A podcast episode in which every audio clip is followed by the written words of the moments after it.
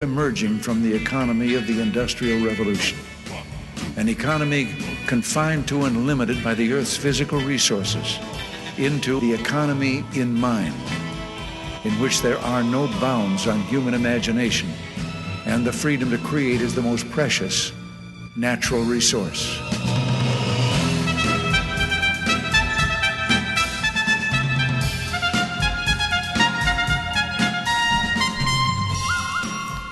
Welcome to the Soul of Enterprise Business in the Knowledge Economy, sponsored by Sage, transforming the way people think and work so their organizations can thrive. I'm Ed Kless with my friend and co host Ron Baker, and on today's show, folks, we are so pleased to welcome back to the show for a second time Dr. Mary Ruwart. How's it going, Ron? Going good, Ed. We just got a California uh, Bay Area County lockdown. Oh, so you're in official lockdown now. We're official lockdown. Yep. Awesome. Awesome. Do you have toilet paper and wine. Yes. So okay. I'm ready. You're, I'm ready. You're good to go. Good yep. to go. All right. Well, let's jump right in. I'm thrilled to bring back, uh, as I said, I think last time on the show, one of, one of my personal heroes, Dr. Mary Ruwart. It's Dr. Mary, right? Dr. Mary Ruwart. Yeah, yeah. She's and uh, well, let me just read the introduction, then we'll get into it. Uh, Mary Ruwart is a research scientist, ethicist, and libertarian author and activist. She received her Bachelor of Science in Biochemistry in 1970 and her PhD in Biophysics in 1974, both from Michigan State. She had an assistant professorship at the, and then took a position with the Upjohn John Company in 1976.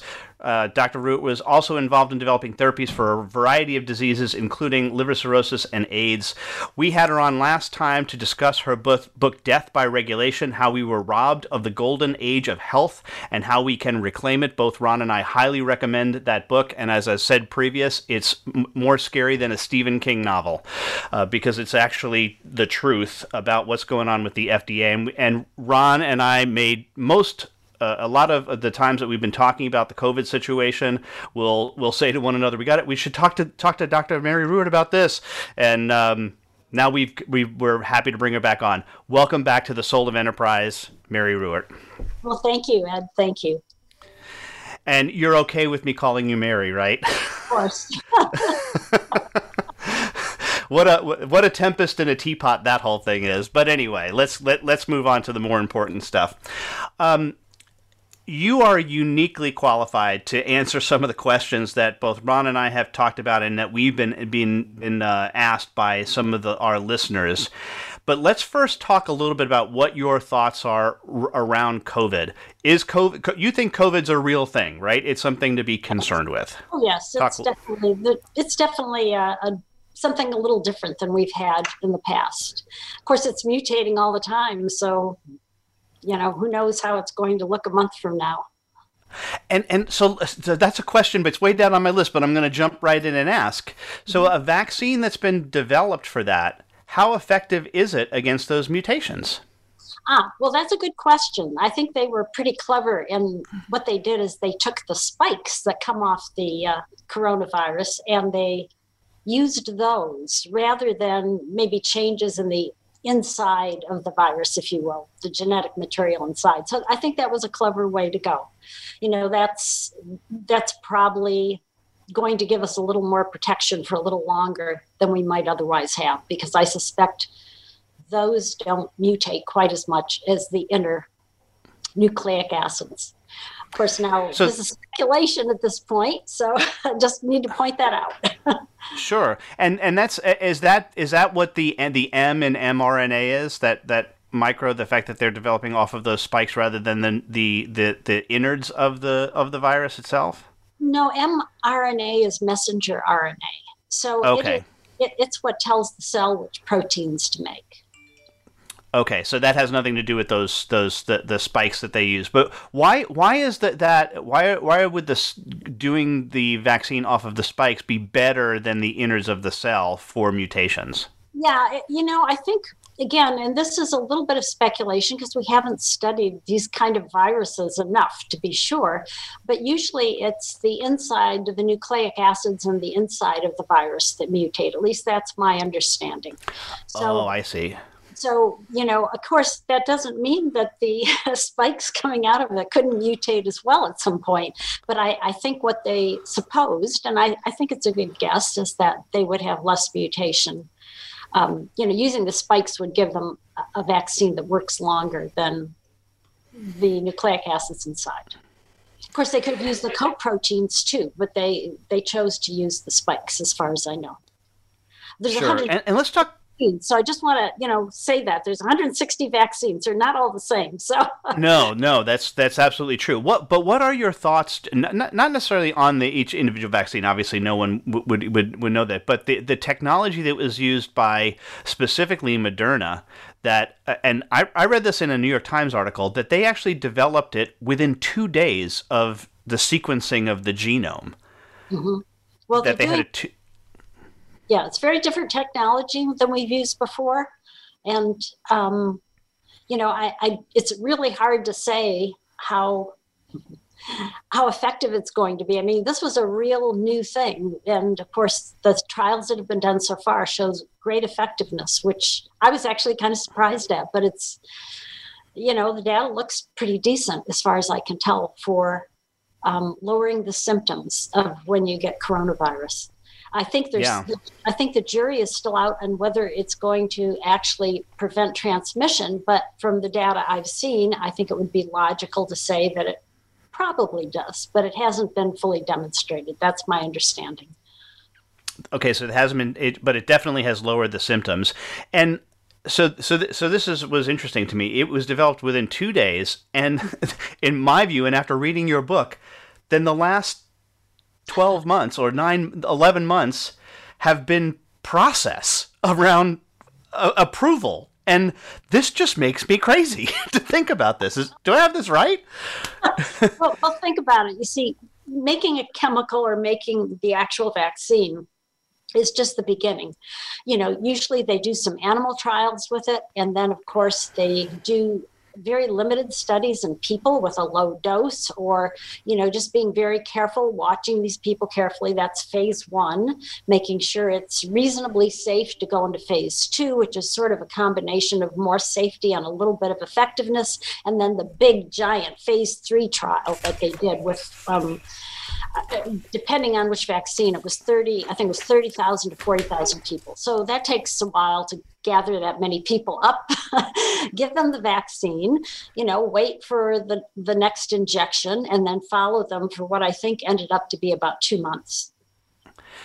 Is, um, is there a difference medically between some something that's developed as a vaccine, which is a, a preventative, and something that's developed to say for heart medication let's say let's say that you know lowers lowers blood blood pressure that that could, should there be a different testing regimen for one versus the other? It just it in my layman's mind i just see well one is about efficaciousness or the reduction of some kind of a symptom that's a re- response. The other is really preventative from you getting something. Once it's proved safe isn't efficaciousness like shouldn't that be a we could test it in a lot larger samples? I mean that that's just my logic but am i right there? Well yes and no you know the um, it depends what it's used for. A vaccine this vaccine is going to be taken twice i think for most of them. They're going to give the first and then a booster. Um, with a heart disease drug, you're going to take it for years, possibly decades. So then the safety profile changes. You know, you need to look at it for longer term studies. And what normally is done, at least when I was in the industry, is that the animal studies for drugs like that would go on for two years, and then the studies in humans might go on even longer. So it just kind of depends, you know, because you're it, depends on how you're using the drug, how much safety testing you do. The effectiveness testing also can take more time with some drugs. For example, if the heart disease drug, if you think about it, if you're trying to, if your endpoint is showing heart attacks, this is going to be a very long study because the people in your trial are not all going to get heart attacks, right? So you have to have lots of people and you have to take it out many years to see the effect. Okay, and you you mentioned, and I've heard this as well, that the messenger RNA is is new technology. It has been used in certain other cases. I think they developed an Ebola, but they just didn't have enough trials to to to, to test it. If the technology proves effective, efficacious, uh, I want to try to use the right words. If the technology proves efficacious, and that taking a, a sequenced genome from a virus and then quickly turning it around to a, a, a in two days, and and it's and that proves safe. Can can we make an, a certain assumption about a future vaccine that future vaccines that are developed in this way are just as safe, or is that not something that we can? It, it depends. Okay. You know, the, I think right now the concern is the new technology. So if if safety is shown in these. And, and of course we only have a couple months. Some of these concerns that you have with the vaccine could go out for years. And so this is why it's you know a little ambiguous at this point. But if the technology doesn't show any say worse effects than a normal vaccine and vaccines like all drugs have some side effects uh, if it's no worse, then I think there's going to be a lot of excitement because this technology is is cleaner in a lot of ways. I think than what we've done in the past. You know, it, uh, you know, at the very beginning of the vaccine uh, saga, of course, we were using we were using a lot of animal tissue when we gave the, the vaccine, and and of course, then you have the whole rejection thing going on and you know this foreign material going into your your cells. And and possibly now we understand that the genetic material between those animal tissues and our tissues can mix and that could be mm-hmm. bad. Right. And you have an allergic reaction of course to it too. And and there there have been some cases of allergic reactions already um, in um, i'm just trying to think uh, I think Britain and Australia might have all, all, all, already seen some of those.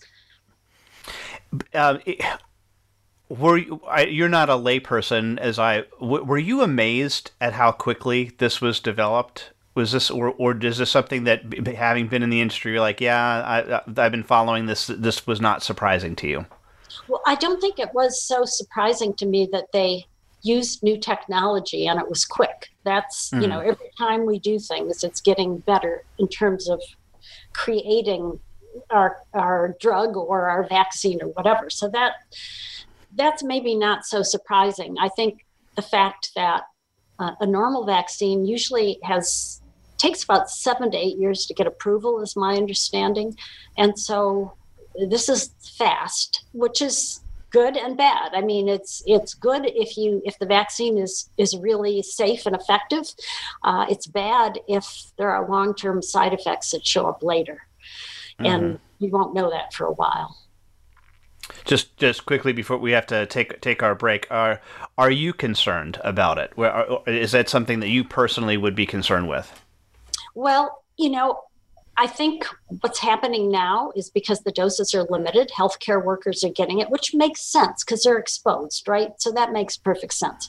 So we'll know pretty quickly if there are um, short term effects.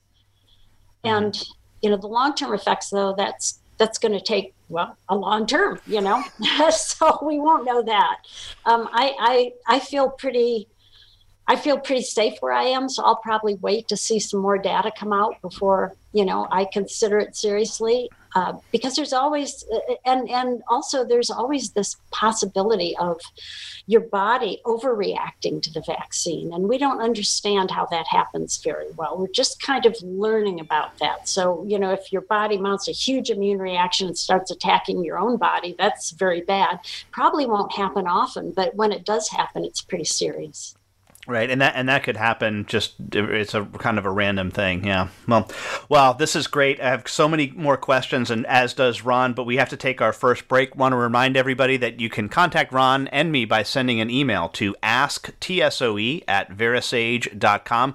The website is the Soul of Enterprise, where we put show notes as well as previews to upcoming shows. We will include Mary's biography as well as links to her books in the show notes for this. But right now, a word from our sponsors.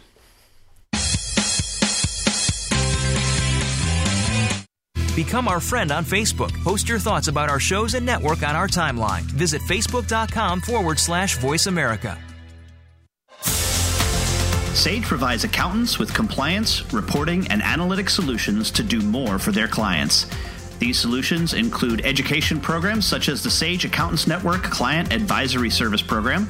This program delivers the tools to create, package, price, market, and deliver additional services to clients, increasing your profitability and delivering more value to your clients. Let Sage help you grow your business by visiting sageaccountantsnetwork.com. Have you ever read a book that changed your life? I sure have. Have you ever listened to an advertisement for a book so many times that you question the existence of God? Me too. Hello, I'm Greg Kite. I recorded the advertisement for Ron and Ed's book, The Soul of Enterprise Dialogues on blah, blah, blah, whatever. And four years later, we're all tired of it, especially me. But thankfully, there's a solution. For just $10 a month, you never have to hear my voice again. For a commercial-free oh, version of The Soul of Enterprise, go to patreon.com slash TSOE and subscribe now. We're always talking business. Talk to an expert. Call now toll free 866 472 5790. That's 866 472 5790. Voice America Business Network.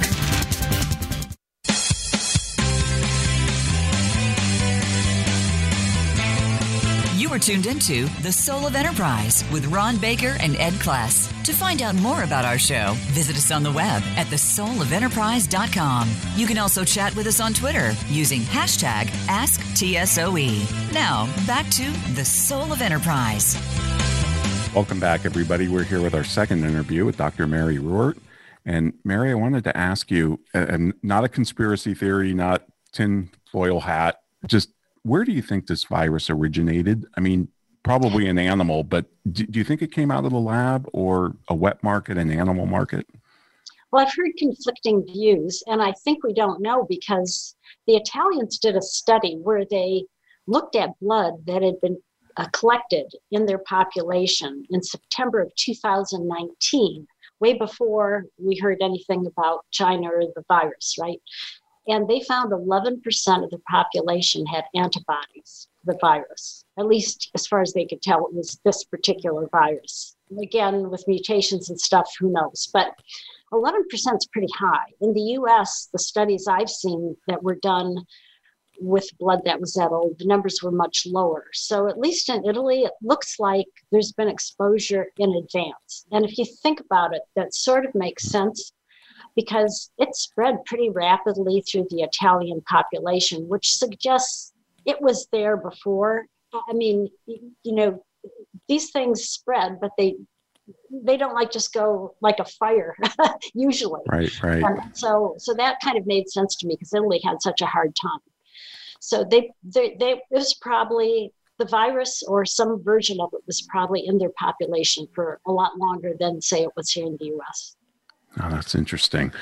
Wow. When in the early days of the virus, give us your grading of the FDA's response, the CDC's response. What went right? What went wrong? What would you have done if you were been there or advising the president? I know well, it's they, brutal. It's I, but I, we do want your opinion, though. I would have given. I would have had to give them both Fs, and let me tell you why. So, for the first six weeks, in the US, the FDA said that nobody, no domestic manufacturer could sell a test for the virus. They said that we couldn't import the tests from overseas. The only test we were allowed to use in this country was the CDC's. Now, if the CDC's had worked, that, that might have been kind of okay. But in fact, it didn't uh, you know, uh, the, the, what I've heard is that it was contaminated, which would suggest yeah. the whole lab is contaminated, which is like really bad. So, but but the FDA held out for six weeks, even though early on we knew the CDC test didn't work. And in addition, the FDA forbade domestic manufacturers who weren't already in the business of creating protective gear for our healthcare workers. It said they could not start to make protective gear and we couldn't import it either. So after six weeks, the FDA finally said, okay, okay, we can have domestic tests, we can have importation of both protective gear and tests. And that was good because our healthcare workers were having to reuse disposable gear. That's terrible. Uh, but, you know, because there were so many hospitalizations, everything got ramped up. And there were shortages in other countries too. So, places where we normally would have imported them from, uh, we couldn't for a while. And then the whole thing with the hand sanitizer, you know, everyone rushed to the store to get their hand sanitizer. There wasn't any more. And and before the manufacturers could gear up to make more the whiskey distillers said hey we got lots of alcohol. We'll make it. And then the uh, the fda said well you can't do that unless you put a little bit of poison in your hand sanitizer because if you don't people might drink it because it's drinking alcohol that you're using, not isopropanol, which you know is is what's normally in the alcohol products that you clean your thermometer with and stuff. Or you used to back in the olden days. That's that's probably passe now. So um, I think some distillers still put their product out without that, but that's just my impression from what I saw. Uh, you know, but that was again, that was a needless restriction. Who's going to buy hand sanitizer and drink it? It's not, you know, it's not right. going to happen. And if they do, better that you have hand sanitizer for the people who want to use it than worry about the one or two people that might drink it, right? Right, right. So, so I have to give the CDC an F for having a test that didn't work. This is the place that's supposed to know how to do these things. And the FDA for keeping Americans from getting tests, protective gear, and hand sanitizer for the first six weeks of the pandemic. I mean, you can't get worse than that, really. Right. It, it kind of brings me back to your book because if if a private company like Upjohn was responsible for that and they blew it, they'd pay a price. Yes. And the FDA and the CDC are going to end up getting bigger budgets, I'm sure. Yeah. Yeah. Wow. Um, did did the government do anything good? well, after the six weeks, it finally did. Um, sorry about the chimes. I forgot nope, to turn no worries. um, yes, I mean after that, they almost went to the other extreme. So they really didn't check anything out before. Well, I shouldn't say they didn't check anything out, but you know, they basically were very generous in letting companies get their tests out and protective gear and whatever else. So they went to the exact opposite extreme. Now, as it's turning out, the PCR test, which wasn't tested in the normal way before it was put on the market, has been shown to have a lot of false positives. And that's because what it does, you take the nasal swab, and of course, there's not enough virus in your nose to be detected from your nose. So they do what's called amplification think of it as maybe growing the virus up in a test tube. That's not exactly what happens, but just to kind of give you a layman's uh, way sure. of looking at it. And if they do this about 30 times, it's it's okay. You can get good results. But if you go, say, 35 or 40 times, now the chances that your positive result is actually real and not a false positive is gets down to about 20%. And unfortunately, most of the amplification that's been done in the more popular tests have probably been probably been in that 30 to 40 range. So we probably have a lot of false positives. And so now we have to ask ourselves are these do we really have false positives and no asymptomatic carriers? Or do we have half as many asymptomatic carriers that we thought or what? We really don't know if all these so called asymptomatic carriers are really carriers at all because right. you know we have false positives. Yeah i, I was going to ask you about that so i'm thrilled that you explained that. Um, you, you, know I, I know you know jeffrey tucker. Yes. He called the lockdowns positively medieval what's been your assessment of these lockdowns restaurants bars all these different things you know, there's a very high price to pay for the lockdowns. And given that we initially thought the virus was spread very rapidly and was very, very deadly, you know, you might be able to understand that that the government started out that way, but we very quickly learned that it's not quite as deadly as we thought. Uh, there's some natural immunity.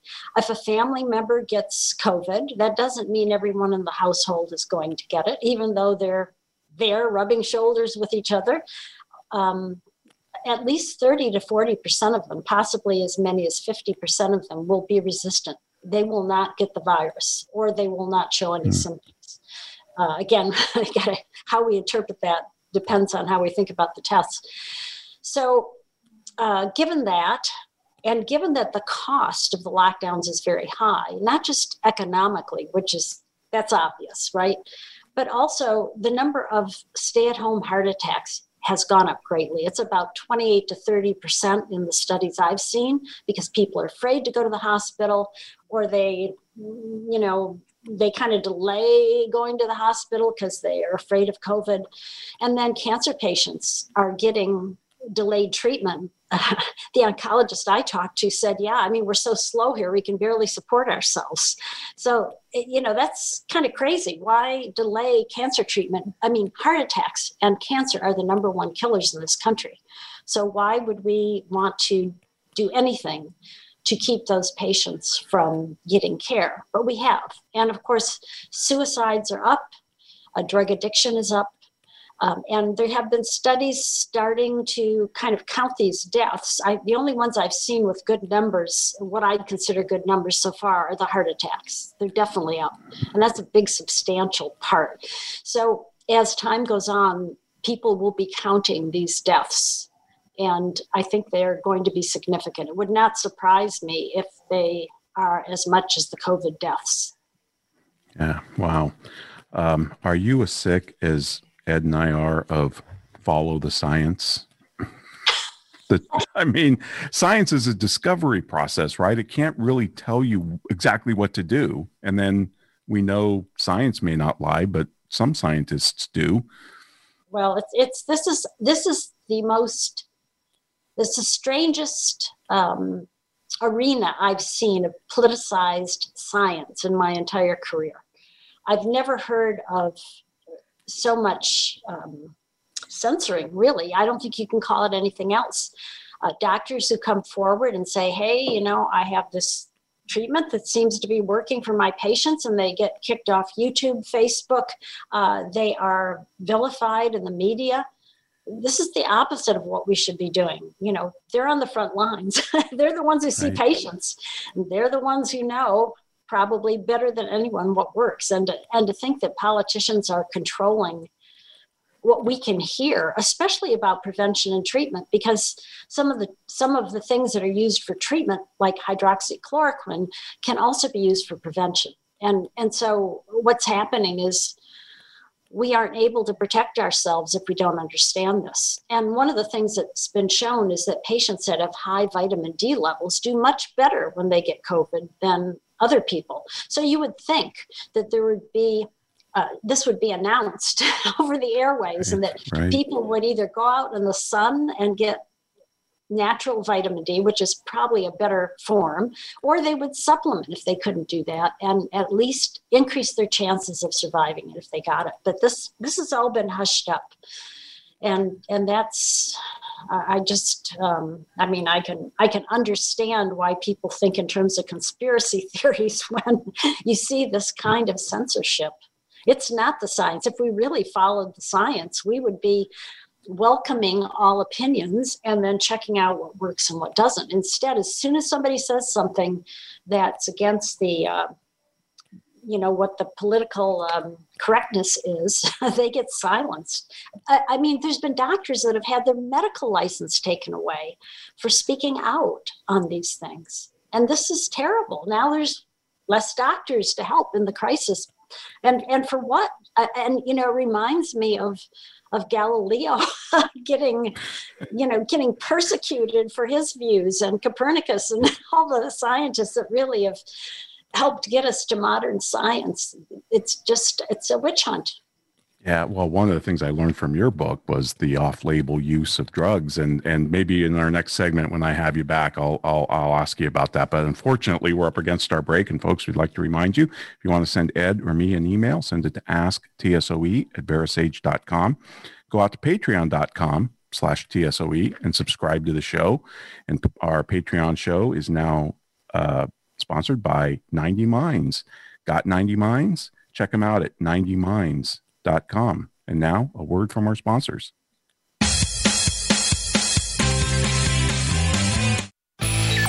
The future of online TV is here. View exclusive content from your favorite talk radio hosts and new programs that you can't see anywhere else. Visit VoiceAmerica.tv today. Sage provides accountants with compliance, reporting, and analytic solutions to do more for their clients. These solutions include education programs such as the Sage Accountants Network Client Advisory Service Program. This program delivers the tools to create, package, price, market, and deliver additional services to clients, increasing your profitability and delivering more value to your clients. Let Sage help you grow your business by visiting sageaccountantsnetwork.com. Have you ever listened to an online radio show that changed your life? I'm required to say that I have. Have you ever stopped listening to an online radio show because the commercials were mind numbingly repetitive? Of course you haven't, because you're here right now. Look, you don't have to listen to me anymore. There's a commercial free version of this show, and it only costs $10 a month. And for $15 a month, you get no commercials plus bonus content. Go to patreon.com slash TSOE, subscribe now, and be free. You're worth it. From the boardroom to you, Voice America Business Network.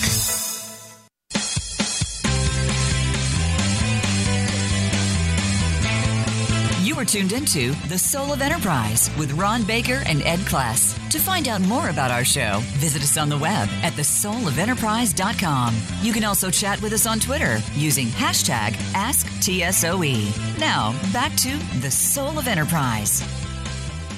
And we are back with Dr. Mary Ruwart. Her book, which we highly recommend, Death by Regulation How We Were Robbed of a Golden Age of Health and How We Can Reclaim It, is uh, on sale at Amazon and other book places. So please go out, give that a read. Uh, it's it's a great work, and uh, really really think that uh, most people will, will take will enjoy it. Mary, I wanted to talk a little bit about the the, the libertarian policy aspects of this. Uh, for for those uh, listeners who don't know, Mary, you were once our the vice presidential nominee for the Libertarian Party as it, back back in what 1980 is do i have that right I was, I was a contender for the vp nomination and the presidential nomination uh, the first on one occasion and the second on two but i never Okay. got the nomination just so Oh, you never got the nomination. Okay, okay, okay. So I have my, my history wrong there. Thank you for for the correction. But I voted for you. Whatever.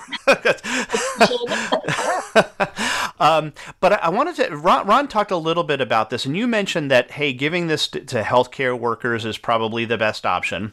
Uh, should government mandate though that though, or how should we decide who gets the vaccine and when? Yeah, well, you know, I don't think the government should ever mandate that we have to take a vaccine because then it can force us into putting things in our body that we might not want there. And so, of course, that's that wouldn't be the libertarian stand. Um, as far as distributing the vaccine, I've heard different libertarian theories on this.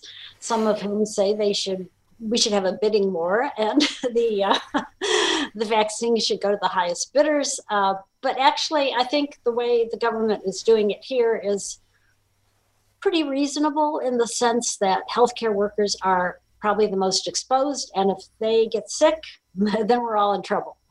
So um, that that I think is a reasonable thing to do. Uh, as far as um, again, not mandated though. Now, this is what I, I think may be happening though in the private sector is that there may be hospitals, uh, there may be airlines that mandate that you have a vaccine before you can work in the hospital or before you can fly. Uh, you know, I might not personally like to see that, but it, you know, if it's if it's a private organization, obviously that's that's the right. Unfortunately, in a way, these organizations aren't truly private anymore. Um, usually, there's some type of government subsidy involved. So then you from a libertarian perspective, it gets a little confusing, just as it is when we send children to public schools, you know, and then argue about should they salute to the flag or should they pledge allegiance or what.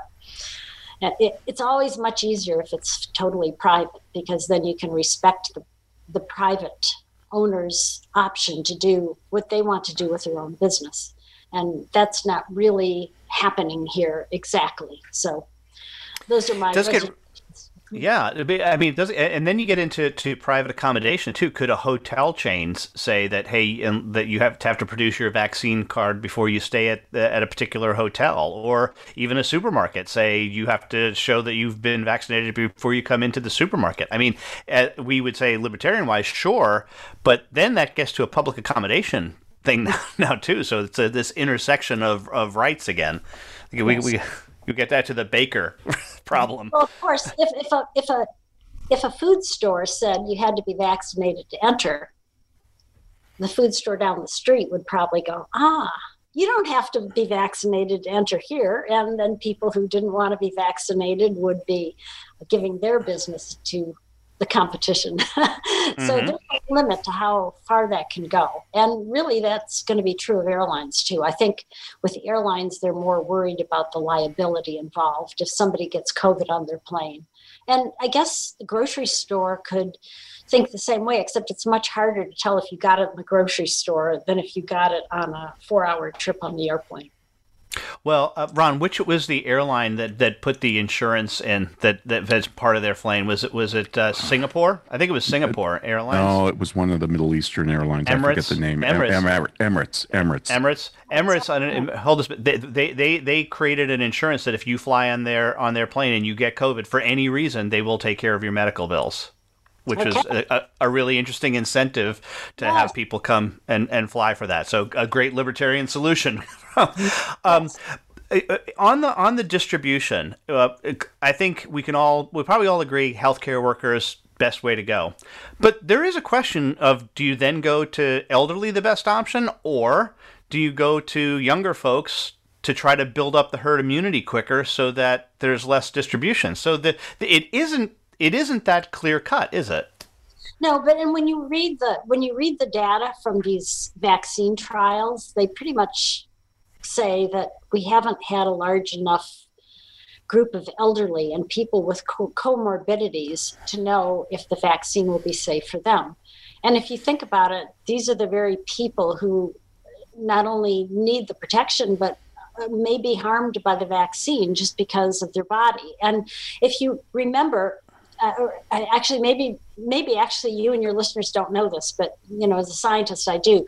So if you get a vaccine it does not mean that your body's making antibodies and preventing you from getting sick. Your body has to be competent and not everybody's body is. And if you have comorbidities it may be that part of the reason that you have them is that your body isn't competent to create those antibodies. So the question is will the vaccine work mm. and, and, we don't know. We don't know that. So. Um, Interesting. So I so I did not realize that. So that it may, may, even be a case that even if the and they haven't tested it extensively enough on that to be able to to know that with regard to the elderly population. Yeah, really. I, I especially saw that in the Moderna trial. I I can't recall Pfizer. I think had more elderly in theirs, but I don't actually I'm, I'm just, I don't know if they made that disclaimer or not, but Moderna did. Mm-hmm. And, and the other thing, so, you know, when we have like measles outbreaks, a lot of times it's because it, it's vaccinated children that are having the measles outbreaks. Because again, the immunocompetency of your body is an important factor in whether or not the vaccine works. And then how long does the vaccine work for? We are really clueless um, because we mm-hmm. haven't taken it out that far. So we don't know how long the vaccine will last. Is it something we need every year? Is it something we need a couple times a year? You know, just you know, and you know, of course, you know, with the flu vaccine, we've never gotten the kind of efficacy that we've gotten with the coronavirus. No, I, it was interesting. The, the, the flu is like 60, 70% efficacy. And then, so coronavirus, the, the, at least the initial trials were somewhere I saw between 90 and 95%, which, which leads me to another question. Um, they tested this, the, the, the, double jab, let's call it, right? So it's, it's the stick and then a booster uh, two weeks later, I believe. But I, I and I think it was the Moderna trial. They they showed that there's a fairly high effic- efficacy with with one too, with just one one jab, almost as high as the flu vaccine. So then the que- so then the ethical question then becomes is should we double double double jab people or do you get it out to the maximum number of people? I mean, this is yet another question that's not in my mind clear cut. No, and and uh, really, um, the second dose in both of the vaccines, as far as I can tell, were where they saw more side effects. Um, you know, the side effects, the biggest side effect, of course, is the injection site. But um, there were chills, fever, uh, you know, basically flu like symptoms in about 15% on that second shot, if I'm recalling correctly. It was a substantial number of people. Now, it didn't last very long, I think 24 to 48 hours. So it's not like life threatening necessarily, but it does tell us that the body's doing something we really weren't anticipating. and yeah. this is the scary part. So, um, so, so you're going to give this vaccine to somebody who's maybe not immunocompetent. We don't know their elderly comorbidities. You, you, because all these people with comorbidities um, are, are, less uniform of a population, shall we say, than children. Mm-hmm. Um, then you would expect expect maybe you would have more problems with them. Sure. Um, qu- question just quickly going back to the, the CDC and FDA and your grade of F, which I agree with you wholeheartedly on. It, your understanding of those organizations, and I'm, I'm not trying to be an apologist for any administration, but would it have been significantly different if there was somebody else in the White House um, I don't know because I think I think from what I have heard that Trump may have. Uh, and I apologize. I thought all my chimes were off. I don't know what happened. um, I think Trump pressured the FDA towards the end of the six week period. That was my impression to let go of this, you know, these uh, restrictions on importing things. And if that's the case, then that's good. I just wish he had done it sooner because six weeks is a long time in the pandemic.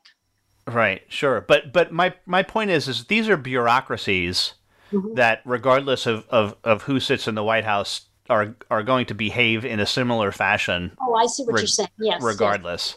Yes. yes. Well, you know, the FDA, of course, wants to protect itself from criticism. And so it tends to be most of the time super conservative. So, in other words, it takes makes manufacturers of drugs do extra trials and things like this. People complain because they're dying waiting for this life saving drug, but the FDA is more afraid of criticism, I think, from Congress than the public in normal times. Um, also, I think, as I talked about in my book, and you might remember in 1992, the FDA started having user fees for pharmaceutical companies.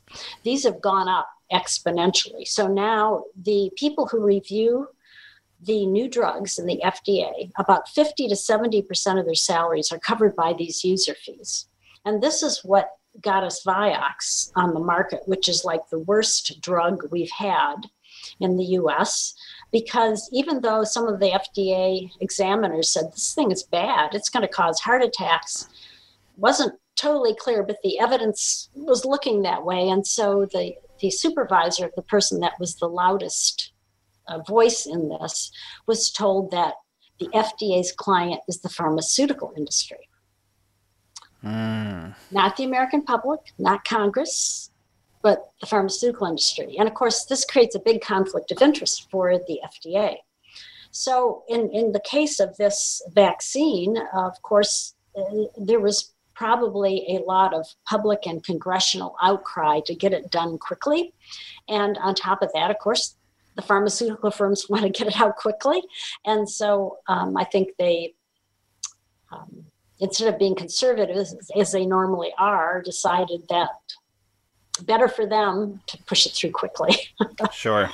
And Mary, I've got I'm going to go a little bit over in this this segment, but I wanted to ask you this question quickly. As I mentioned, Ronald Bailey was on the show uh, about uh, two two three months ago, and one of the things that he said, based on this Moderna technology, is he thought that it is possible that what we are experiencing will be the last pandemic because of the technology that's in place. So, uh, 30 seconds, your thoughts on that? yes, if the vaccine is safe. You know, this is the big question right now. It looks efficacious. Is it safe? That's really the big question. We haven't had the safety studies. So, depends how this one turns out. All right. Well, uh, Mary Ron's going to take you the rest of the way home. Thank you once again for appearing on on the show. Uh, we'll um, we'll have you back in, the future. Maybe talk about this in six months to see where where we are at that point. But want to remind everyone that they can contact Ron or me by sending that email to AskTSOE. Ron, of course, mentioned the Patreon site. We're also looking for continued show sponsors. So if you are interested in being a sponsor of the Soul of Enterprise, please contact Ron or myself using that AskTSOE at verasage.com email address.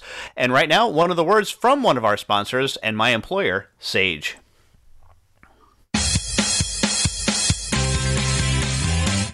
Follow us on Twitter at VoiceAmericaTRN. Get the lowdown on guests, new shows, and your favorites. That's VoiceAmericaTRN. Sage provides accountants with compliance, reporting, and analytic solutions to do more for their clients. These solutions include education programs such as the Sage Accountants Network Client Advisory Service Program. This program delivers the tools to create, package, price, market, and deliver additional services to clients, increasing your profitability and delivering more value to your clients. Let Sage help you grow your business by visiting sageaccountantsnetwork.com. Have you ever been so annoyed by a commercial for a $5 ebook that you were willing to pay $10 to never hear it again? I sure have. Hello, I'm Greg Kite. Over the last several years, you've come to hate me, and I hate me too. By now, you know that for $5, you can get a copy of Ron and Ed's book. What you might not know is for twice that much every month for forever, you can stop hearing hearing me plug Ron and Ed's book, which totally makes sense, like the Diamond Water Paradox. Go to patreon.com slash TSOE and subscribe today. Please, for the love of God, make it stop! When it comes to business, you'll find the experts here. Voice America Business Network.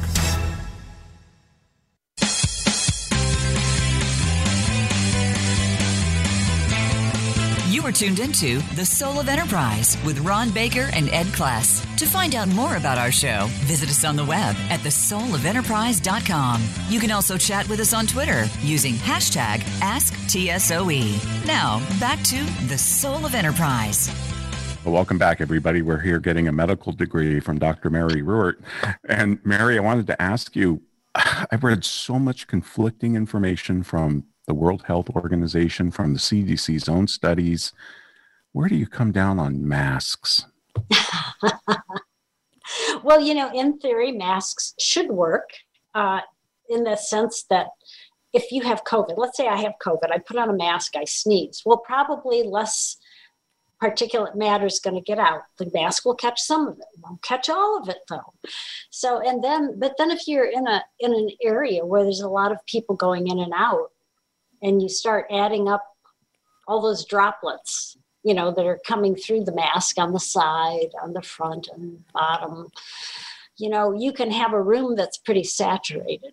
So a lot depends on you know whether the mask is going to be effective depends on whether you're in a place where there's already a lot of contamination to, to use that word um, or if you're in a place where there isn't much. And even if you're in a place where there isn't much realize that these masks in general, unless you have a very specialized mask, are going to leak. So there's no 100% protection with masks unless you have like a, you know the type that they use for um, Ebola or some other type right, of right. Uh, you know disease like that. So you know the studies I've seen go both ways. I tend to think, and I, I, I tend to think that the reason is because it depends where you're measuring. You know, are you measuring? Um, are you measuring like after a mask mandate? Are you actually checking people to see what's happening? So there's depends how the study's done. I think. I don't think that you can look to masks and say this is going to protect us. Uh, you know, totally. It's not going to happen. There's right. There seems to be like a moral hazard or a Peltzman effect that I've got this mask, so I'm 100% safe. And that's not the case, is it? No, no, no, no, no. In fact, it, it more the mask will more protect people from you if you have COVID. If you don't have COVID, it might actually be a detriment to you in the sense that it's it's limiting possibly limiting your oxygen or upping your carbon dioxide, depending on how tight the mask is. So if you get one of these really tight masks, it may work just the opposite towards your health because the high oxygen content in your blood is one of the things that probably helps keep your immune system healthy. Don't surgeons change their masks every hour or so? it depends on the surgeon and the mask, but yeah, I mean they tend to change it. And part of the part of the reason is it, it can get saturated with moisture. Right. You know, when it's moist like that, it's it's not. I don't think it's quite as effective as a filter. I assume you're a free trader, being a libertarian, as are me and Ed. And are you worried that China produces so many of our drugs and the ingredients that go into drugs? I mean, we hear percentages like 90% of drugs come out of China, which I know is not true. But uh, in general, are, do you worry about that? I haven't been because, and maybe I should though, because the, what we assume, rightly or wrongly, is that the uh, U.S. company that's importing this stuff checks and makes sure it's what it should be. And probably in most cases they they do that, but I guess there could be ones that don't. I'd be a little bit afraid if I were manufacturing only in China without testing. I would I would think that it would be smarter to have multiple um, places where you manufacture. And I think for most companies they do, simply because a lot of countries require that the manufacturing be in their country. Hmm. What's your assessment of the COVID task force, Dr. Fauci, Dr. Birx, all the others? They seem to contradict themselves. Uh, you know, just overall, what's your assessment? Well, the problem is our science is, is limited. We, we really don't know as much about uh, the coronavirus and, and flu in general. And yet, these people in political positions are called on to make statements of reassurance. And sometimes I think they just kind of say things that they hope are true but might not be. And so later they end up, as you said, contradicting themselves. Uh, also, remember the whole conflict of interest thing. The FDA is a huge conflict of interest, as we discussed earlier in the segment. My understanding is Dr. Fauci also does because he actually. Um, is invested in some of these vaccines and some of the patents for the vaccines. So you know, when you know there's a conflict of interest, you you have to take things with a grain of salt. In fact, if this was happening in in a a public forum other than politics, uh, you know, where there were private companies involved, these conflicts of interest would be shouted from the rooftops, and and and they are in some cases. A lot of people, for example, don't believe any studies that are funded by the pharmaceutical industry, and of course the FDA requires these pharmaceutical companies to do these studies, and who's going to fund them but the company, right? So, of course, there's a lot of them that way. And, and hopefully, we hope that our, our companies are ethical. And I was fortunate in that I believe that I worked for a very ethical company. It was very conservative. They saw any safety effects, they pulled, you know, they pulled the drug or the, they they've not pulled the drug necessarily, but stopped the trials to see what's going on here before they continued. And that was that made it easy to work for them. I'm not so sure that that's as true today as it used to be. It used to be that scientists were in charge of the drug companies. After these 1962 regulations, that changed, and the bean counters were in charge. Right, right. You know, last time you were on, I didn't get a chance to ask you this, but there was that compassionate use waiver that the FDA used to give. Are you encouraged now that I think it's 38 states that allow right to try? Actually, it's this, national now. Trump. Trump it, it is national. Okay. Yep. That's and and you know it's a wonderful thing. The problem is those drugs still have to go through FDA approval process. So a company's going to be very concerned about negotiating one on one with the patient to give them that drug to try because if the FDA doesn't like that they did that, they could hold up their approval. And since the first drug approved in any class gets about 90%, if not more, of the market, uh, you know, that's a very costly thing to do. And most companies won't do it. It, it also amazed me that Britain got the vaccine jabs quicker than we did. Does that tell you something about their process? Well, I think they were very anxious to have the vaccine. Um, I think our FDA is is a little more self protective than that. What they did is they brought in a scientific advisory committee, and only when the and that slowed things down for about three weeks. So. But the advisory committee said, yes, approve, approve. So the FDA can always point their finger at the advisory committee and said, well, the scientists said to do it. Well, Mary, thank you so much. This has been wonderful. We really appreciate you giving us your perspective on things. You're, you're definitely, uh, you know this stuff really well. So thank you. Ed, what do we have coming up next? Well, next time we meet. next time we week and, and that, not next week not the following week because next week we're going to have a replay of our business lessons from a christmas carol. On january 1st our rerun of our show with the great walter williams. But then january 8th we'll be back with a live show with kevin williamson. All right i'll see you in 503 hours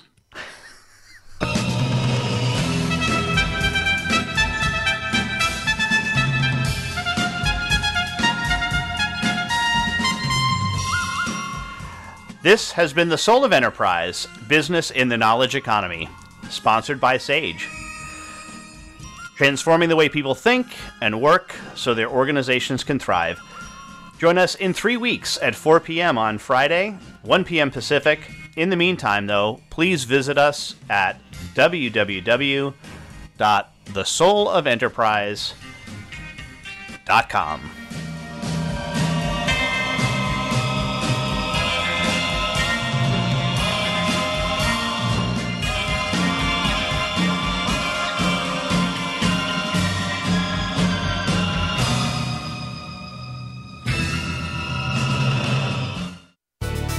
Thanks again for listening to the preceding program brought to you on the Voice America Business Channel. For more information about our network and to check out